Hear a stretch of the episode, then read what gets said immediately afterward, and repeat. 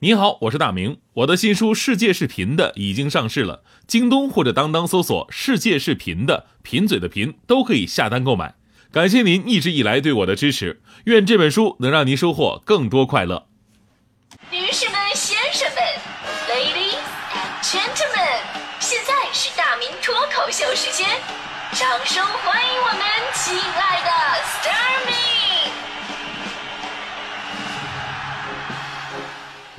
好，欢迎各位来到今天的大明脱口秀，我是大明。哎，今天呢，咱们说到自恋的话题的时候，就会发现，好像每个人啊，就是在某一个瞬间都会有一些自恋的小情绪。哎，只是有的人呢，那感觉是一瞬间的，如果被人发现了，还会特别不好意思。但是有的人，我跟你说，天生的理所当然的感觉，就这一生谈过最长的一次恋爱就是自恋啊。其实你只要是女生的话吧，还好，因为天生爱美嘛。但是男生的话，你就会感觉很奇怪。我上学那会儿，真的有男生就这样。初中一哥们儿，文具盒里边放了一面小镜子，天天跟他照镜子看，然后兜里还揣了一把木梳。我就问他，我说你从小就这么的自恋吗？然后他告诉我，我这不是自恋，是对爸妈作品的一种肯定。后来这病治好了，怎么好的呢？原因是有一次在马路边，他找一辆那个带贴膜的车在那照镜子，照镜子。结果呢，从里边下来两个拿着霰弹枪的人，拿枪比划着滚滚滚滚。哥们回来哭诉，吓死了，没看清那是个运钞车。所以呢，其实从我们传统观念来看，哈，女生呢是可以自恋的，男生应该更粗犷一点，应该多一些体育运动，对吧？参加体育运动的话呢，可以让自己变得更 man。那么，运动真的会让男人变得更 man 吗？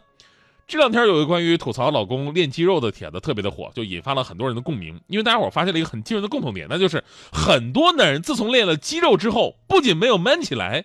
而且还多了一种不可描述的感觉。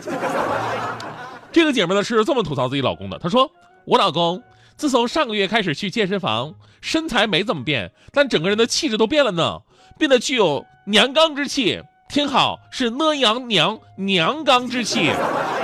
以前除了洗脸挤痘，他很少照镜子。自从去了健身房，每天早上都光着膀子在镜子面前凹造型，而且还都是健美比赛的那些姿势。”和他一起逛街吧，路过街边的反光玻璃，他都要凹一下，而且还特别喜欢自拍，各种角度、各种姿势，必须得开滤镜。而且以前呢，还算是一个保守的老爷们儿，现在动不动他就光膀子。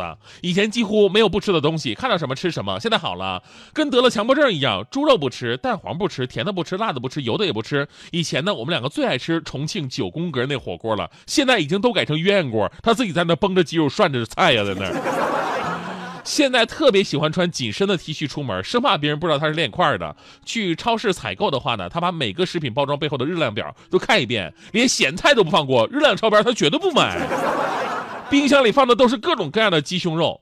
这些为了他自己练块也就算了，主要是自从练了以后吧，还变成了话痨，每天都要问我一大堆重复性的问题。哎，你看我的脸是不是小了？哎，你看我的肚子是不是平了？你看我的小腿是不是细了？你看我的胸肌是不是比以前硬了啊？你看我的胳膊是不是比以前粗了？你看我的臀部是不是比以前翘了？来吧，你再摸摸我的肌肉，好硬啊！而且最最重要的是，其实在我看来根本没多大变化，好吗？所以说，这位女士的吐槽真的是一时激起千层浪，就好多人仿佛都看到了自己，他们泪流满满面的发现，原来健身不仅没有能够提升我们的雄性魅力，反而提升了、揭开了心中那颗浪荡自恋的封印，从闷骚变成了明骚。当然了，就这事儿也告诉我们道理，就是很多时候啊，我们都被男性粗糙的性格所迷惑了。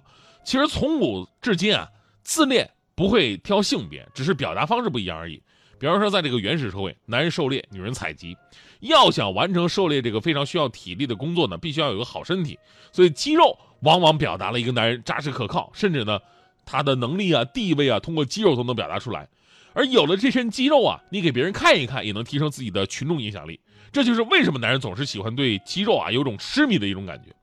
但是现代社会呢，就比较矛盾的一点了。我就问过很多女生，包括大迪，我说：“哎，你们会不会喜欢有肌肉的男生啊？”那有的女生说：“那有肌肉会喜欢的呀。”但他们不会喜欢生活当中动不动就穿着特别那种紧身压缩衣啊，或者小背心、小裤衩，直接露肌肉、油腻腻就上街的男生。当然，后来问了一下，他们更讨厌肥子。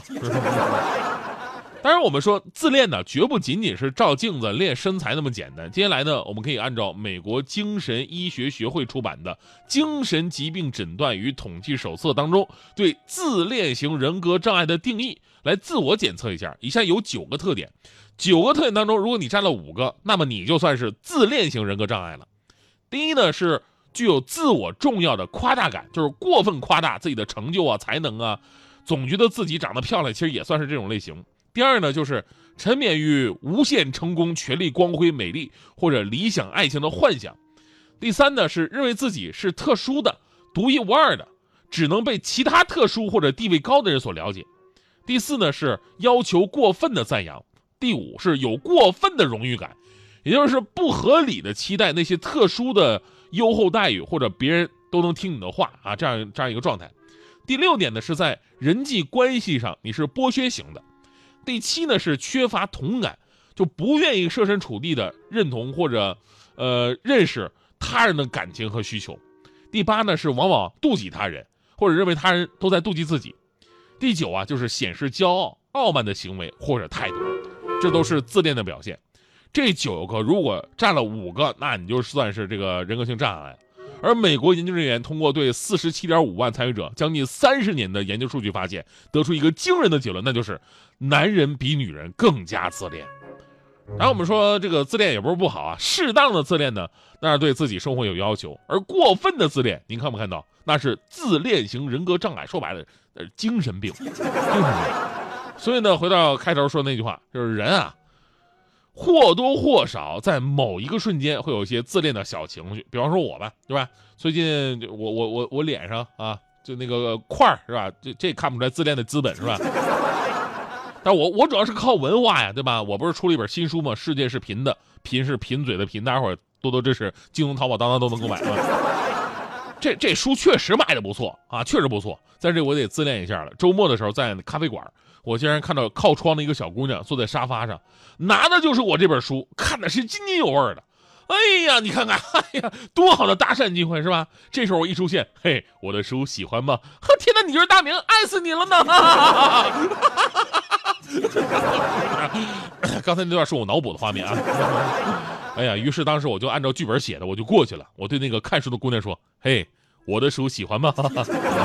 结果那姑娘扫了一眼，然后继续看书。我说你哎，不对哎，你往这往这看，往这脸脸在这呢哎。我说你这小姑娘怎么不懂礼貌呢？你看原作者突然出现在你面前了，对不对？惊不惊喜，意不意外？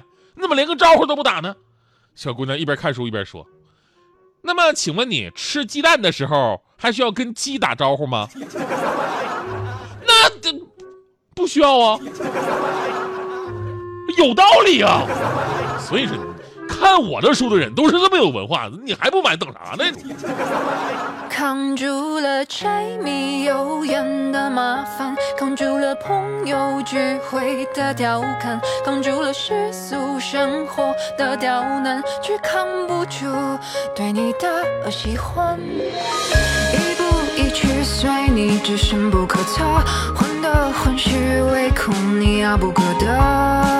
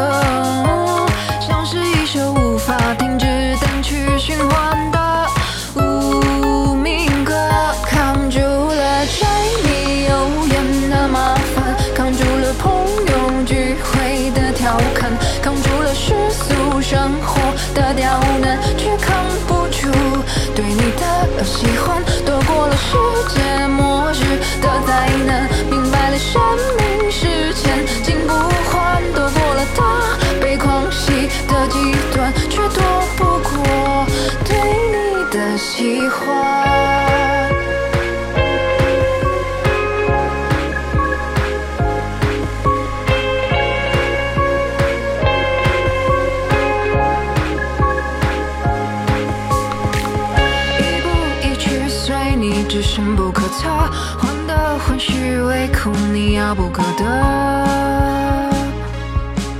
却只面不改色，为你我忍了。